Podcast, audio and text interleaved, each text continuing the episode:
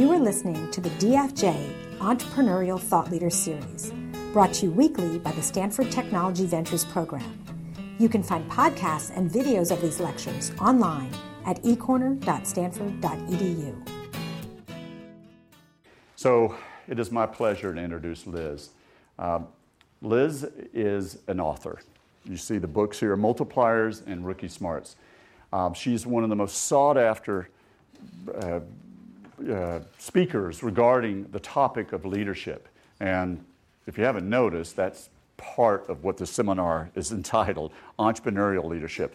We celebrate the fact that we're entrepreneurial leadership can be looked at in many, from many, many different viewpoints. Um, as the entrepreneur, the founder of companies, as the venture capitalists that support them, as the CEOs that sometimes maybe end up running the company, as academics that study it, all kinds of uh, vantage points. And we love to uh, you know, create a program throughout the year that looks at it from those different perspectives. On occasion, we have an author. They've got to be very, very special for us to want to have them in this uh, seminar series. So, Liz is. So, let's welcome Liz to Stanford.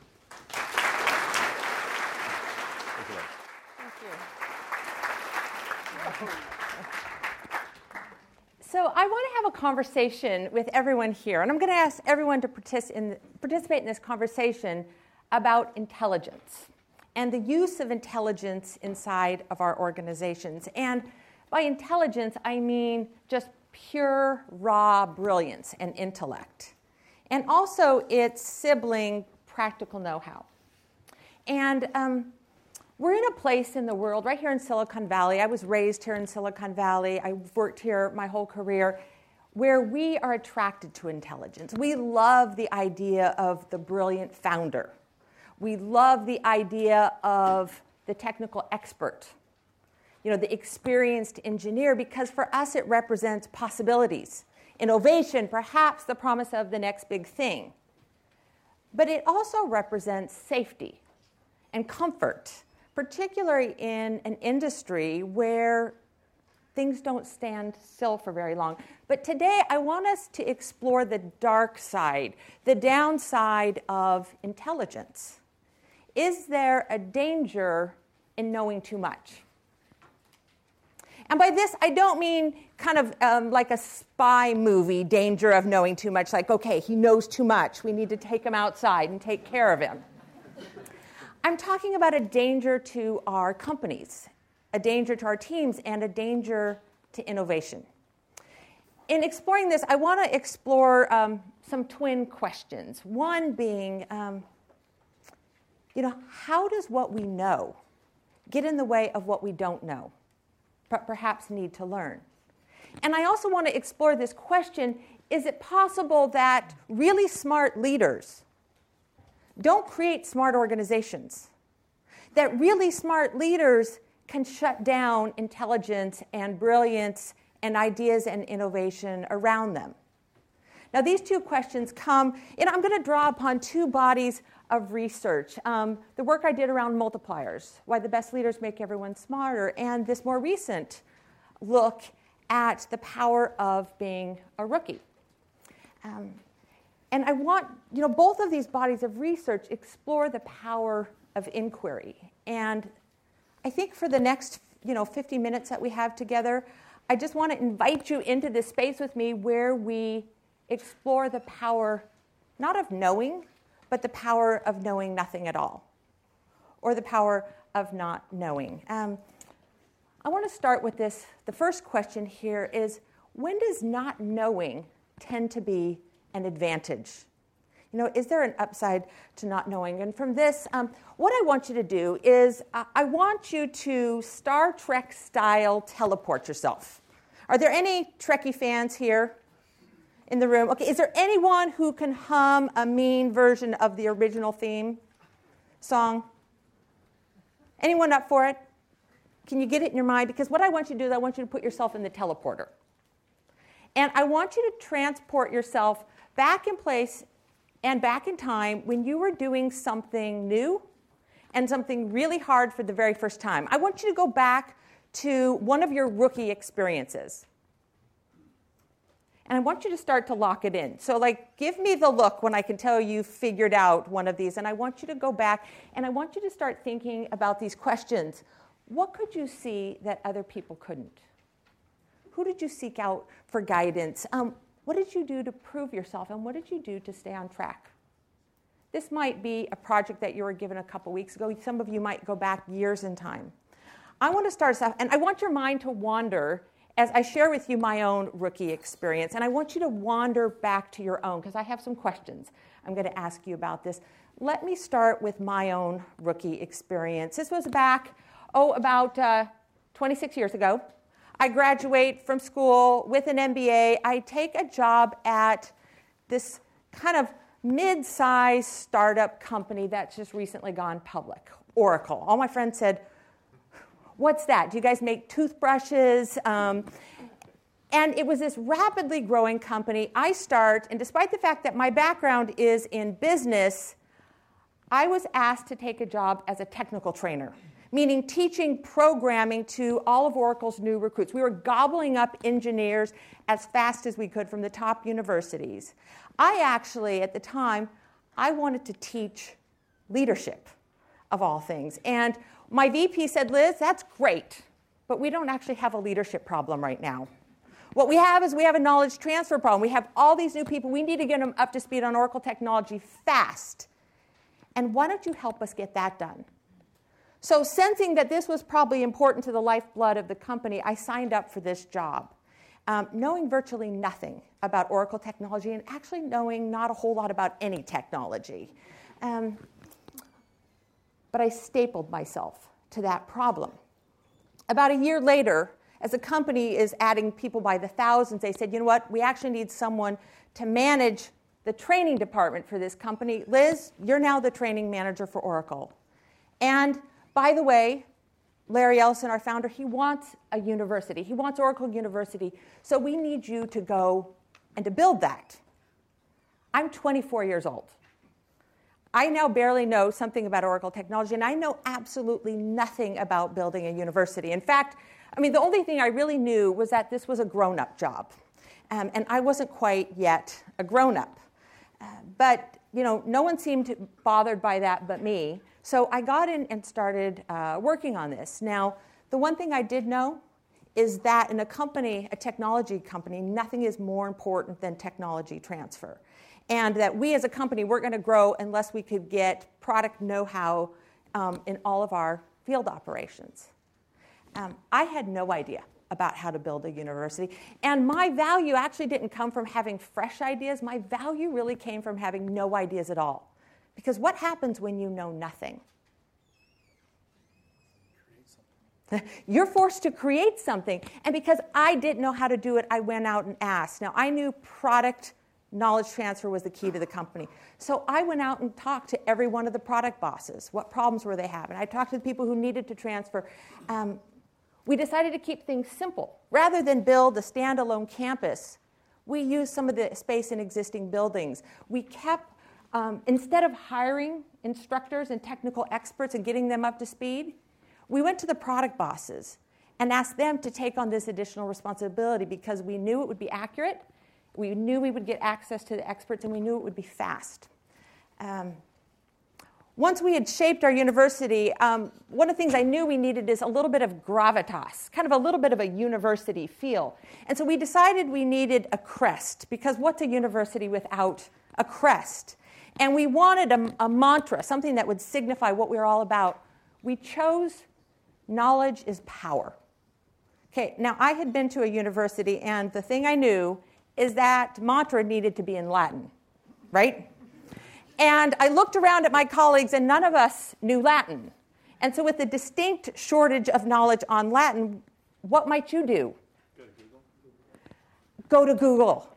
A ridiculous idea 25 years ago, but very nice um, indeed.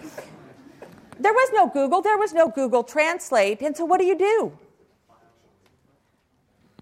I decide that there are probably people at Stanford who know Latin.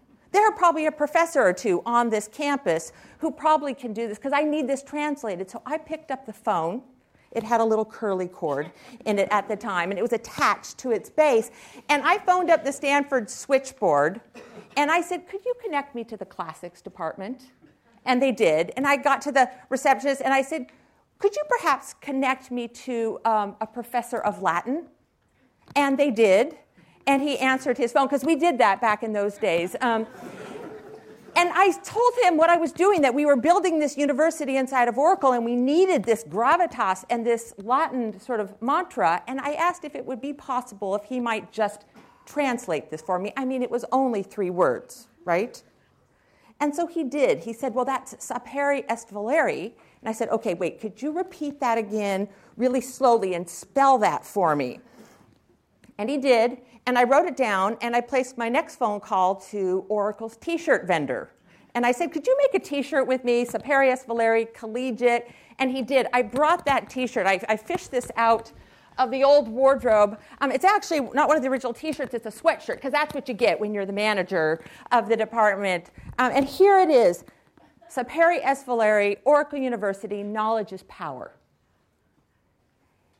Um, I've come to realize that actually knowledge isn't power anymore, that it's really a very, very old slogan. But anyway, nonetheless, we proceeded with this idea that knowledge is power. We built this university. Um, we were getting stuff done. We were working fast. We worked scrappy. They asked us to globalize this, make it work in 120 different countries. I mentioned to my management, I said, you know, I actually have never been outside the United States, and I don't really even have a passport. No one seemed worried. They said, you know what, get a passport, get it expedited, start in Europe, figure it out. Well, it was all going very well and until the day that my new boss, the head of human resources, came into my office, sat down, and he said, Liz, the company's growing really rapidly, you know, as if I didn't know this. Um, and he said, it's probably time that we have someone with experience to lead our university. He said, tomorrow I've got a candidate coming in for the job. My job. And his name was Jay. And I was devastated.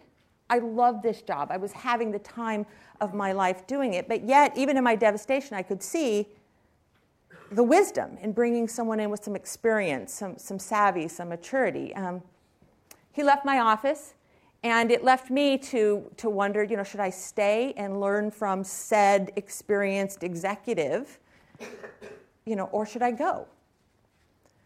The next day in came Jay, and he looked every part the experienced executive. He looked exactly like the kind of person that you should hire to run a university. And as I was contemplating this, the very next day, my boss came back in and sat down, and with a dignity that I will remember my entire life, he said, Liz, um, we are not going to hire Jay. In fact, we are not going to hire anyone for your job. We would like you to stay in the job. I realized something probably interesting must have happened that day. And uh, he said, I was wrong.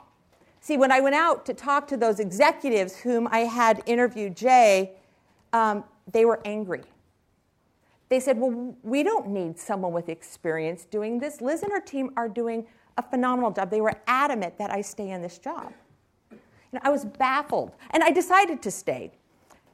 I was baffled. Why?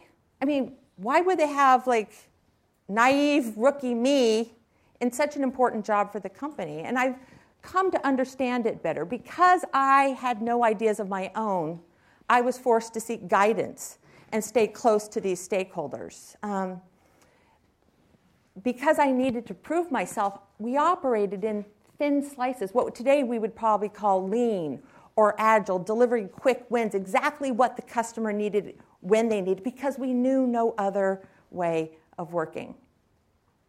This was one of my rookie experiences. Have you been I hope your mind has been wandering, thinking about your own rookie experiences. This is what I'd like you to do. You've got a handout here. If you flip to the back of it, there are a few questions. I want you to teleport yourself, go back to when you were brand new to something important and hard. It could be a subject matter, it could be a project, a job you've had, and I want you to take a minute and answer as many of those questions as you can. Okay, keep thinking about that. I want to hear about your experience in what I call the rookie zone. Clueless, naive, doing something important and hard. Um, what did you do? And perhaps what did you not do? Okay, start me off with what did you do? What did you do to prove yourself? And I'm just going to ask you to shout it out. You worked really hard. You worked really hard. Thank you for getting us started. You I was in a discovery mode. I was in discovery mode. Keep going. You Moved country. you moved country. Interesting. Keep going. What did you do? I went for help. You went for help. What else did you do? You teamed up with other people. Start from the basics. You start from the basic. When we're in this rookie mode, I find that we operate in what I call pioneer mode.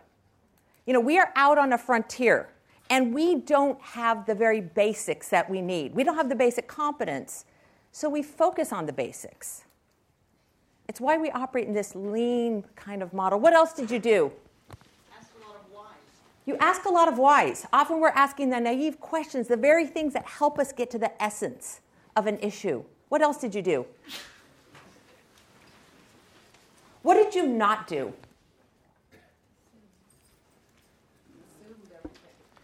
You didn't assume anything because often we don't know anything. What else did you not do? Didn't give up. You didn't give up, you persist because you have to. Once you're out in that valley, almost like the valley of despair, and you've gone far enough into that zone of discomfort and unknown, you make a calculation can I go back? And if I can't go back, you just persist. Anything else that you notice about reflecting about your own rookie experience? Let me share with you what we found in our research. So, in my research, I studied about 400 different scenarios, pieces of work, projects like debug a program, write a proposal, um, teach a class, build a campus. And we looked at how experienced people did that and how people who are rookies doing it for the very first time did that work. Looked at all the common elements. Here's what we found. The first thing we found is that experience creates a number of blind spots.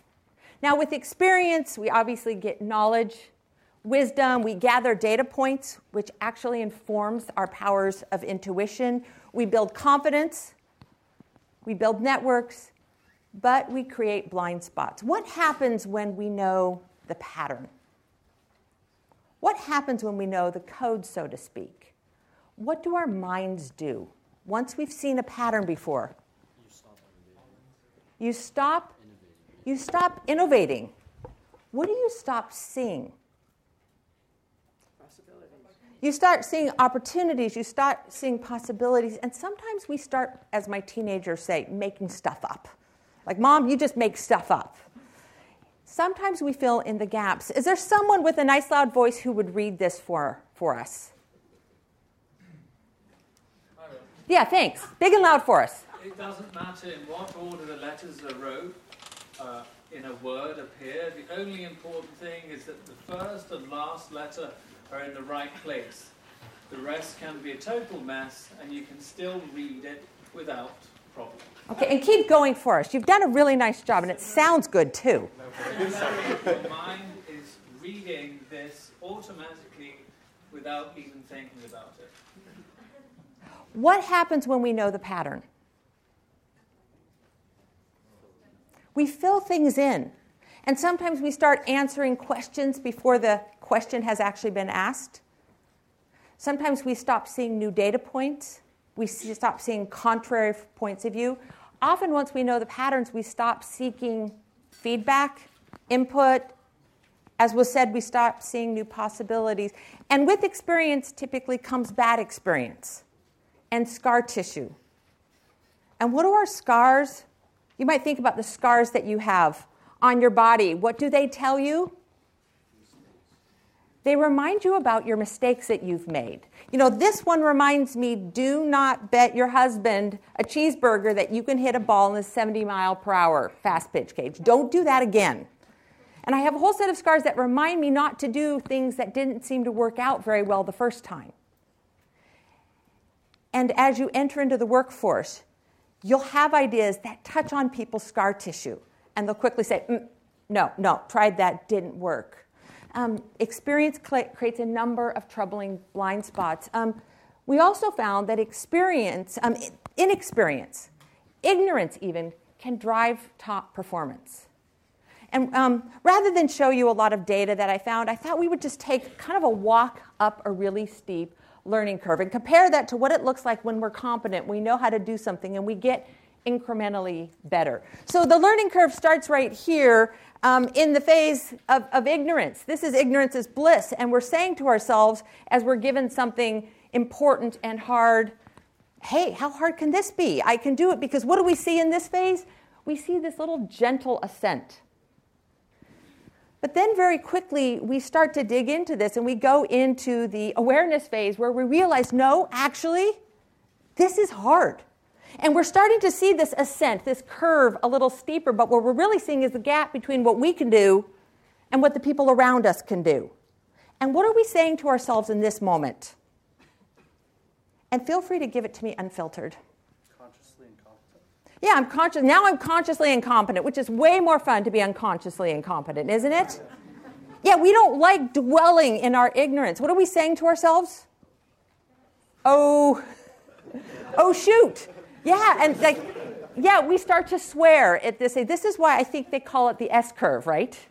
Um, because we start to use swear words. Um, then we move very quickly into the state of desperation. We start to panic, and we're looking around for there's got to be someone who knows what they're doing here. Who can help me? And this is where we start to reach out. This is where the most powerful form of learning happens. Because the most powerful learning isn't ever in the classroom. It's not because someone gave us a curriculum, told us to take these classes, or as you join a company and they give you competence models and tell you these are the courses that you need to take. The most powerful form of learning comes when we're desperate, when we have no choice but to learn, when it's more painful not to learn than it is to scramble up this uh, steep learning curve.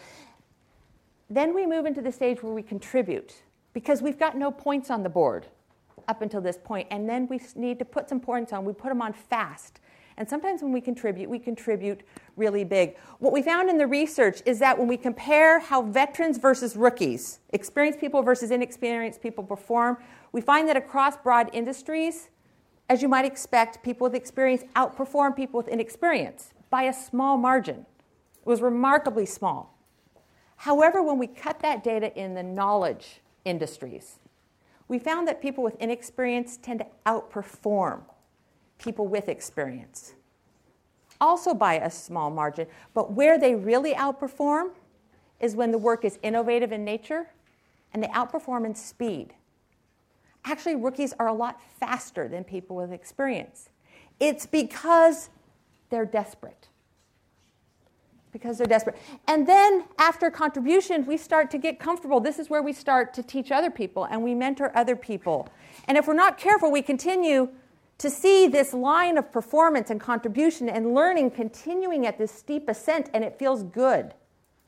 But in reality, we start to settle in and we get um, comfortable. As I looked at this and I looked at these top performing rookies, I found this really interesting breed of rookie. I call them the perpetual rookie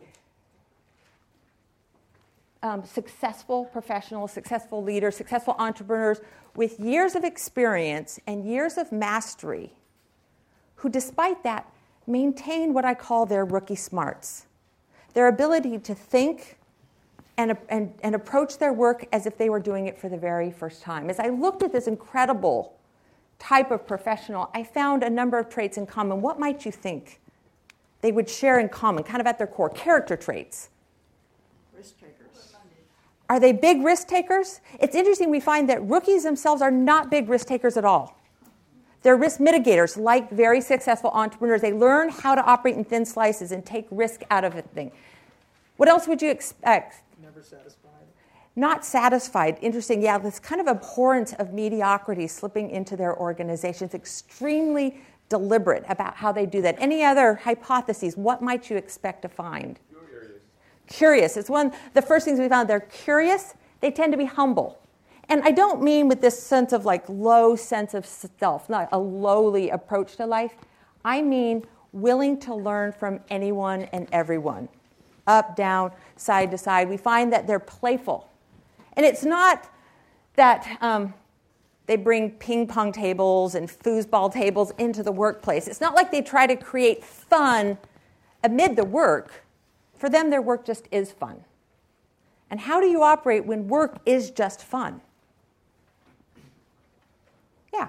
Um, and that we find that they're very deliberate, very deliberate. Um, let me share with you a few of the ways that we find that they maintain their rookie smarts. So As I looked at you know, what was common across so many of these interesting leaders and professionals, they all had a deliberate ritual, something that helped them go back to their rookie roots. Um, this is Bob Hurley. I imagine some of you are anyone sporting some Hurley brand right now. Bob started Hurley Sports as a surfboard shaper. He built this company into this large, global, successful enterprise that he then sold to Nike. He's still the um, CEO of this company. And he described his journey to build Hurley Sports. He said, At every juncture, I had no idea what I was doing, and it turned out to be an advantage. And rather than tell you about this series of rookie moves, I think what's more interesting about Bob is how he maintains this, this playful but you know ferocious drive in his work. I went down to see spend some time with Bob, and you could tell he's this playful, joyful um, leader. I said, but Bob, how do you maintain it? And he said, I have my good days. I have the days where the ideas flow and I'm just kind of in that sort of groove, and I have days where I'm absolutely stuck in a rut. And he said, on those days, I remembered something that happened many years ago on Huntington Beach. So Bob, you know, began his career as a surfer, and on Huntington Beach, I don't know if there's anyone here who comes from Huntington Beach, but it sounds like a clique that's probably um, more, more um, a tighter clique than a high school. And there's parts of the beach which are sort of reserved for the elite surfers.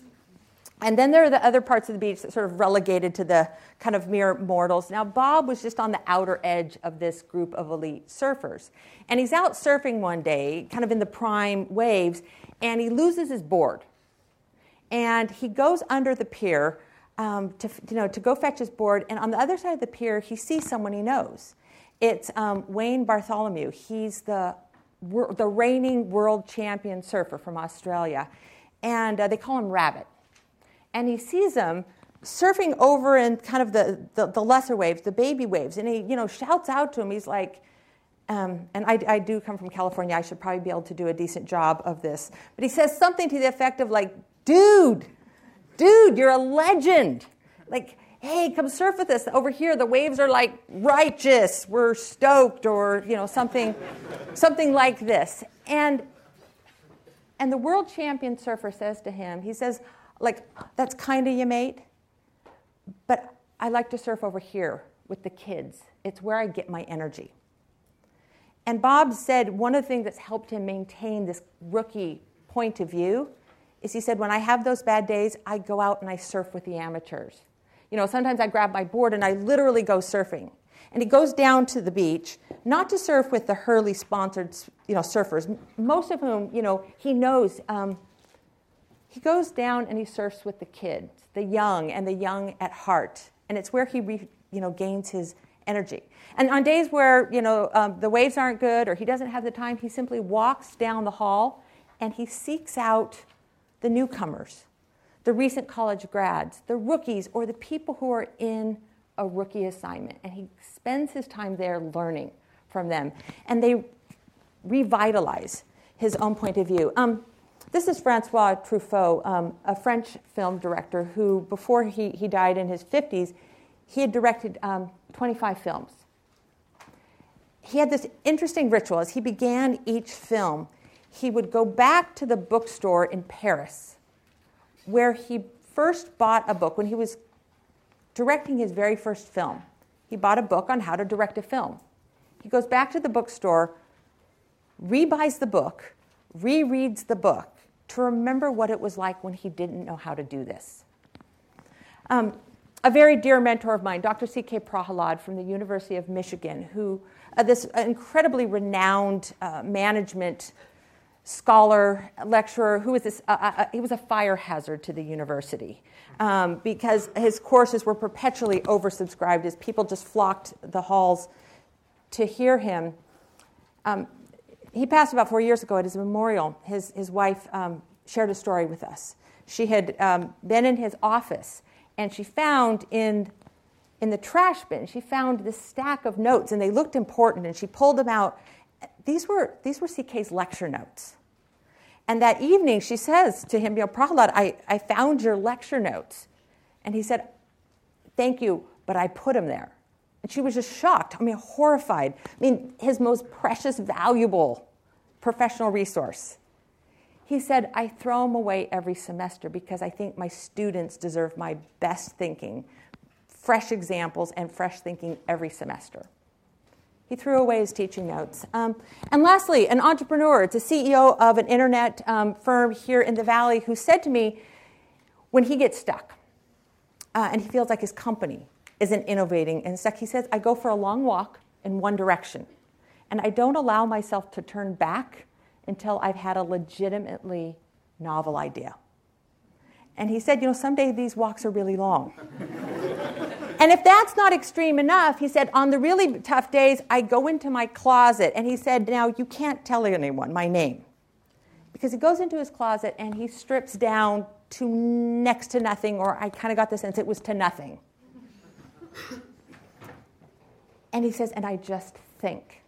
Now, I'm not in any way um, suggesting you do this.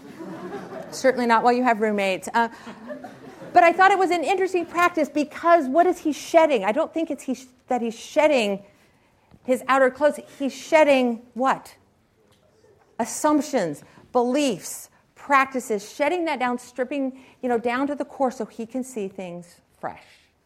Um, I think if I've, I've learned anything studying rookies, studying these people I call perpetual rookies, it's this is that when we work in our rookie space, when we're actually in our space of not knowing, it's powerful. We tend to operate at our very best. For some reason, it pulls out the very best in us. But the other thing I've learned in talking to people about what it's like working in a space of unknown, it's actually where we feel our greatest joy. It's where we feel our most satisfied. People say, I want to be a rookie again because I felt so alive. I want to share this video with you. Um, this is a, a, clip from Zia. She is a fourth grade uh, young lady who is attempting the 40 meter um, ski jump. And um, this is Park City, Utah, and if the technology works right, we'll play it.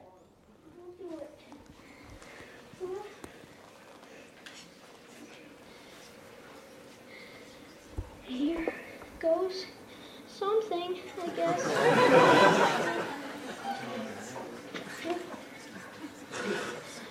Do this. I'm gonna, I'm gonna jump. Whoa, my ski's slipping off. Remember, never snowplow, okay? No snow plows. Keep it straight, you'll be fine. Okay. Keep going twice. Straight. Do you go faster on the in run? A little bit. A little bit? Yeah. Is it any steeper, do you think? Not much? Same steepness, it's just longer. Well, just longer. Just longer. Just a bigger 20, that's all. It's a fun. bigger 20. I got it.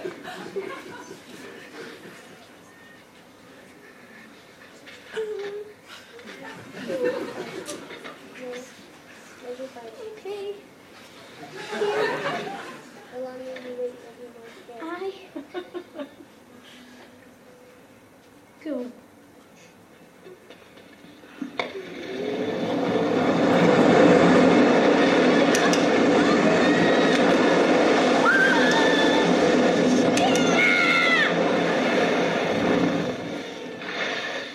Yeah.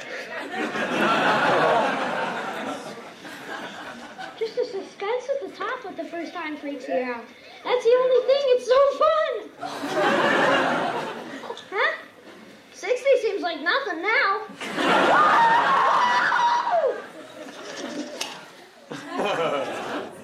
Isn't it amazing? This is Zia.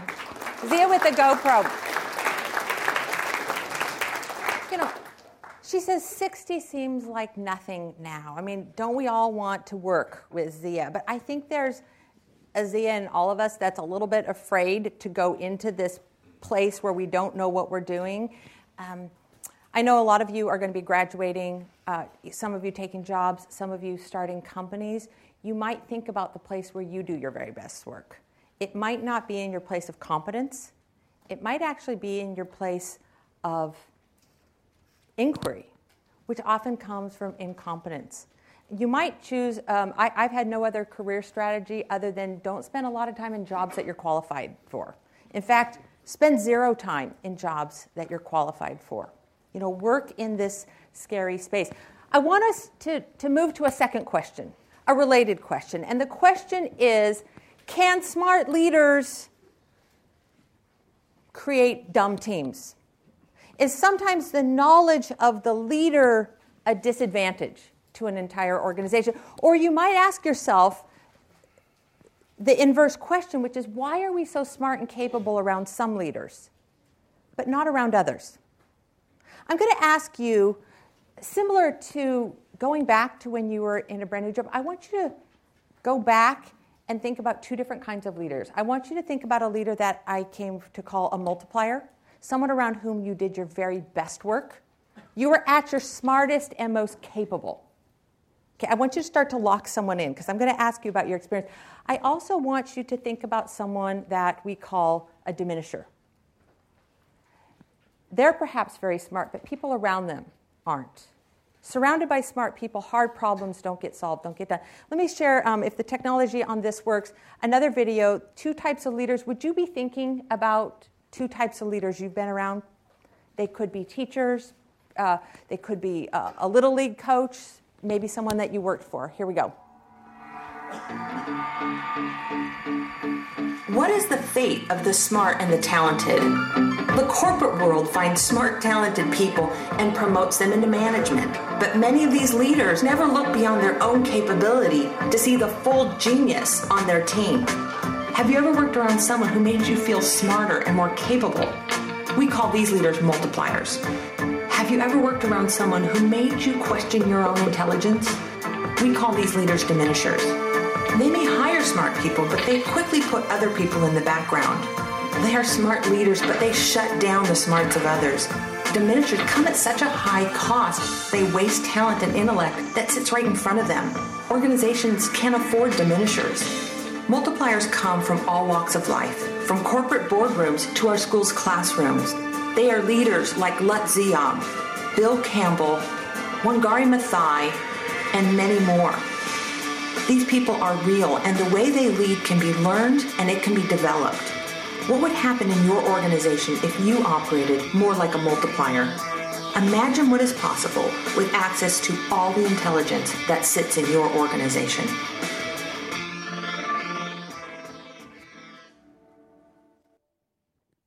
Okay, you've got it? Pretty simple idea. Have you been thinking about someone who was a leader to you? Here's what I want you to do I've, I've got, they look like four questions, but it's really t- two questions. The first question, um, and I want you to maybe just make a note with your diminisher. What did this person do? Would you maybe jot down a couple words, maybe verbs, actions? What could you see in his or her behavior? And then I want you to write down a number. What percentage of your intelligence or capability did this leader get from you? On a scale of 0 to 100. Now, it's a, a, bit of a tricky question because I'm not asking you how hard you were working. How much of your brain power were they getting access to based on the way he or she led? And then maybe write something down for your multiplier leader. What did he or she do, and what did they get? Do you need a minute to pull some thoughts together? Okay, take a minute. Okay, some of you might need to keep thinking about this, but I want to hear about your experience. Um, and I think it'll be more interesting than me just sharing what we found in um, the research on this. What is it that your diminisher did? They micromanage. They micromanage. They they created a thinly veiled my way or highway approach. I like that. Very thinly veiled. They talked at people, not talking with people. They talked at people. They operate in tell mode. What else did they do? Interact.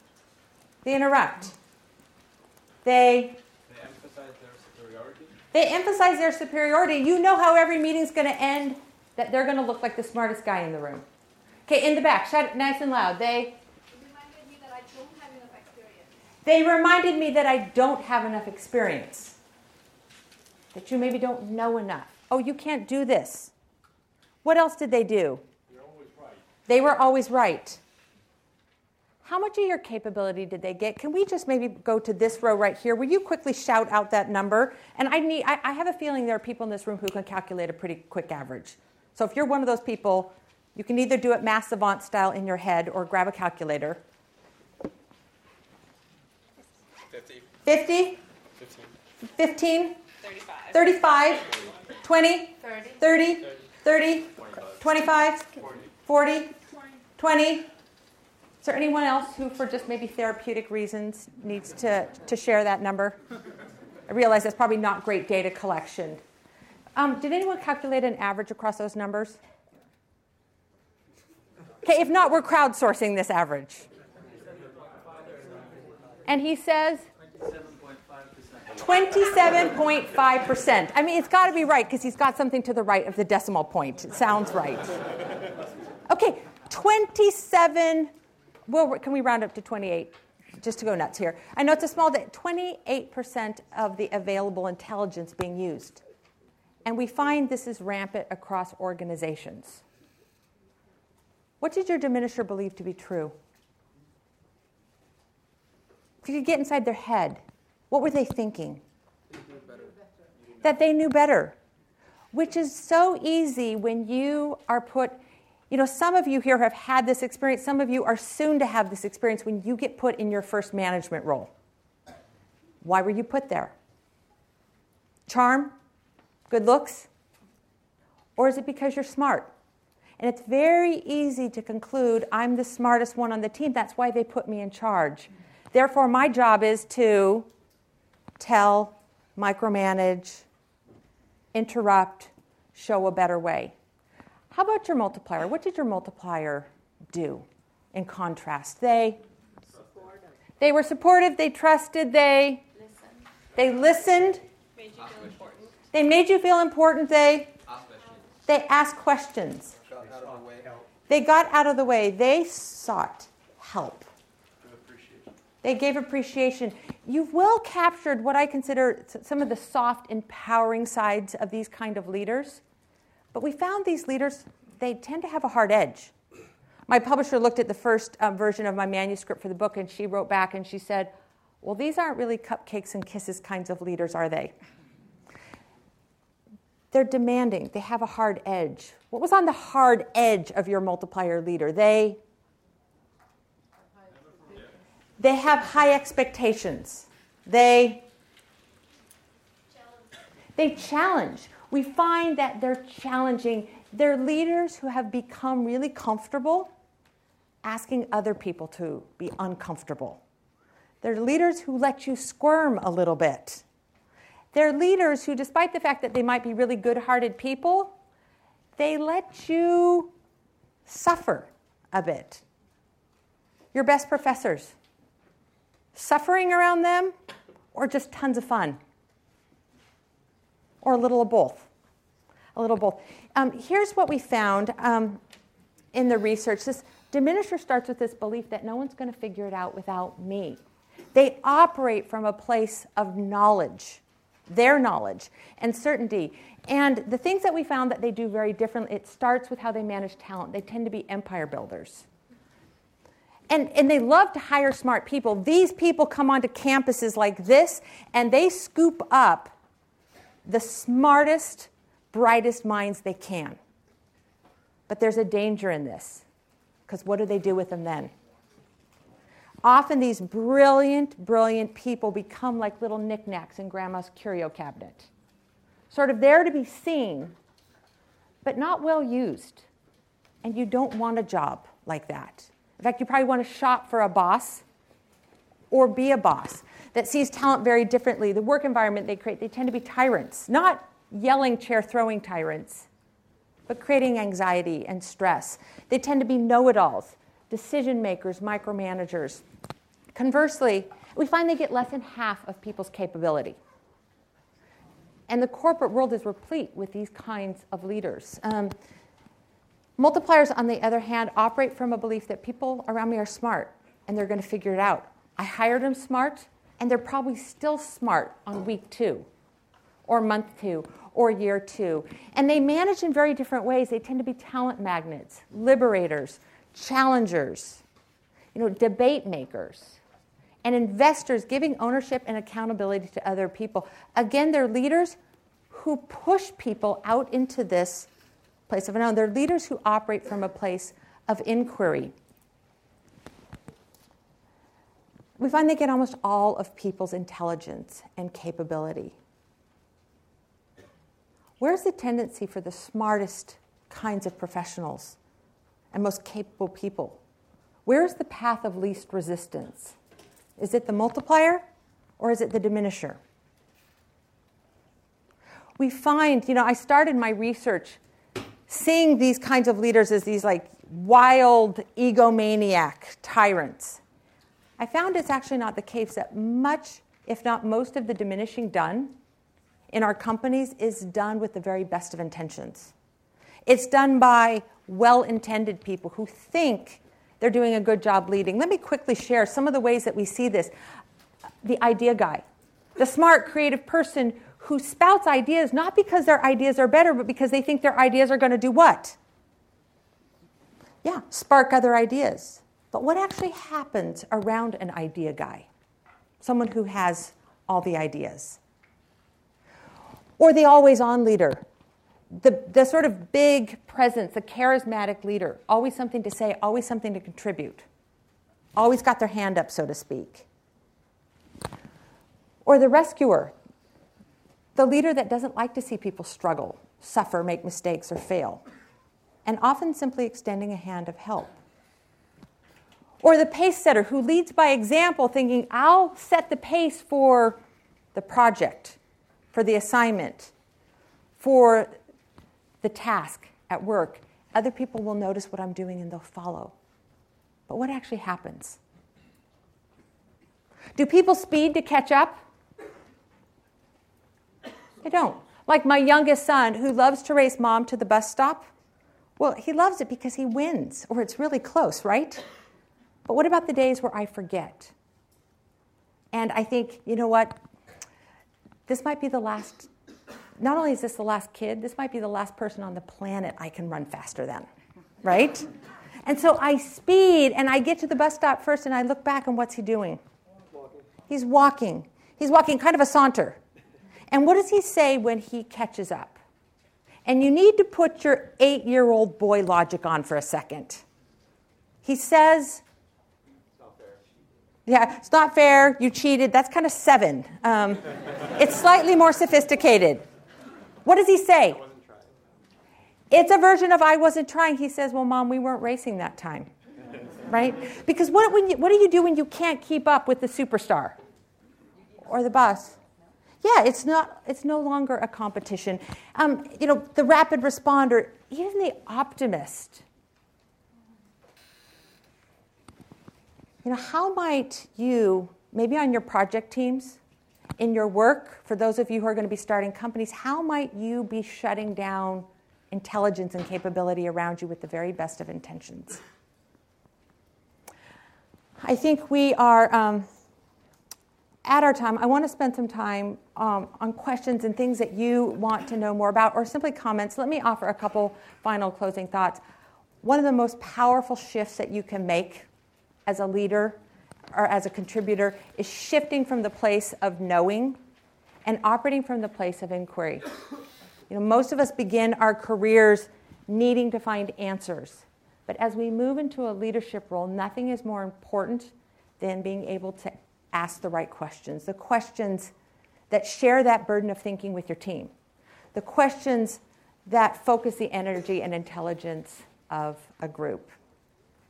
You know, I think living here in Silicon Valley, I know a lot of you will be going into technology uh, kinds of careers. We have to move beyond the brilliant founder, the team of technical experts, if you want to create an organization that's going to solve a problem at scale, or if you want to build an enduring organization. you need to rely more on your own brilliance and to look at the brilliance of the team. It's the most powerful role that a leader can play. And in those organizations, the best leaders not only give people a pat on the back, they give them a push, a push out of their comfort zone and into a space where they're operating in the unknown and draw upon the power of not knowing to create a culture of brilliance, a culture of contribution, uh, and a culture of innovation. I would love to, to hear your comments, questions, observations. Shout out. That person who goes into the closet, is he a founder of Google? The person who goes into the closet, is he a founder of Google? No. and even if he was, the answer would still be no. Another question here in the back, nice and loud. Isn't this a spectrum uh, uh, from multiplier to diminishers and, and uh, people that self-identify at one point there uh, get help? Yeah, is it a spectrum from multiplier to diminishers? I hope so. Because I know that I'm not one of these kind of textbook multipliers, but I also hope I'm not the raging diminisher. That I think in between is this place of accidental diminisher. And, you know, I've stopped seeing people as either multipliers or diminishers and more looking and coaching leaders to just have fewer diminishing moments and stringing together a lot more multiplier moments. Right here. How do you walk the fine line between making people suffer at, at the same time as keeping them uh, motivated to help them out? How do you walk the fine line between making people suffer and keeping them motivated? You know, let me share something I learned from um, a Stanford grad.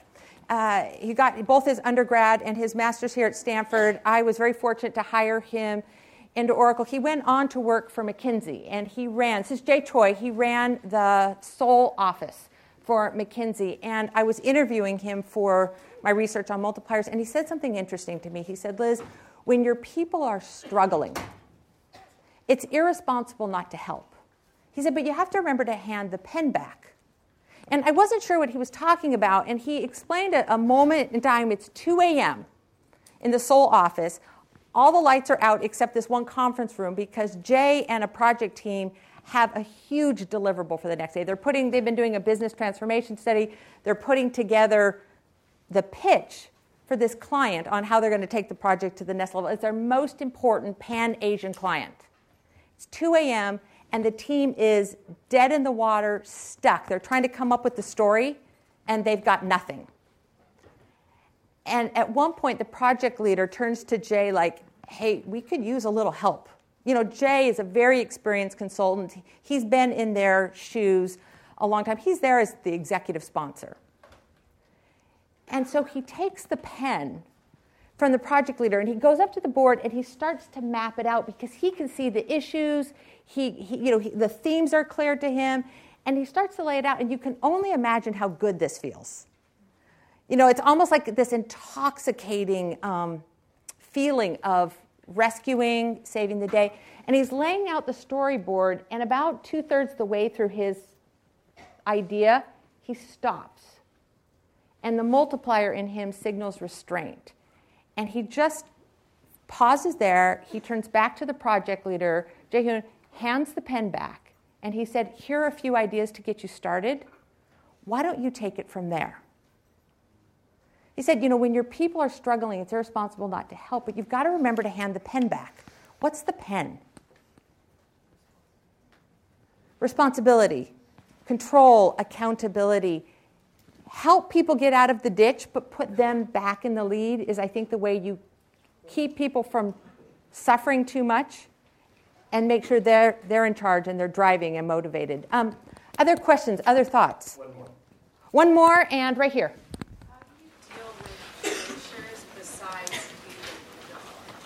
How do you deal with diminishers other than leaving the job? Okay, that, um, that's a great question. What if you work for one of these people? What if you're trapped in diminisher land?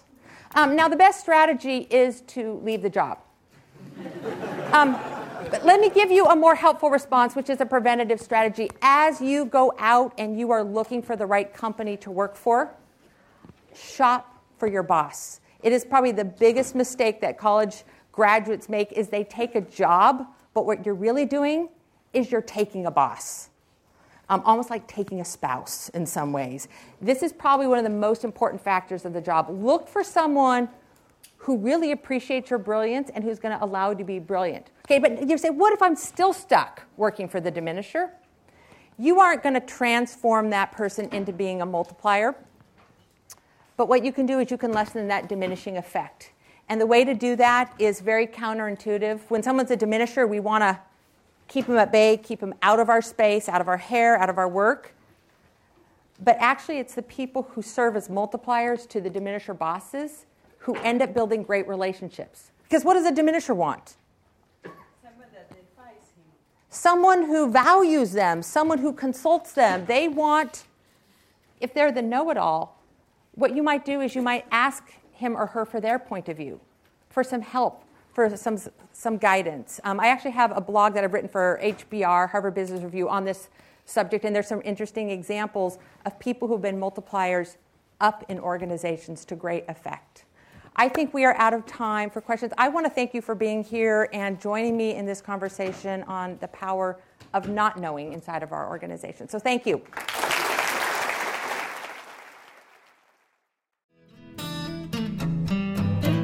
You have been listening to the Draper Fisher Jurvetson Entrepreneurial Thought Leader Series, brought to you weekly by the Stanford Technology Ventures Program. You can find additional podcasts and videos of these lectures online at ecorner.stanford.edu.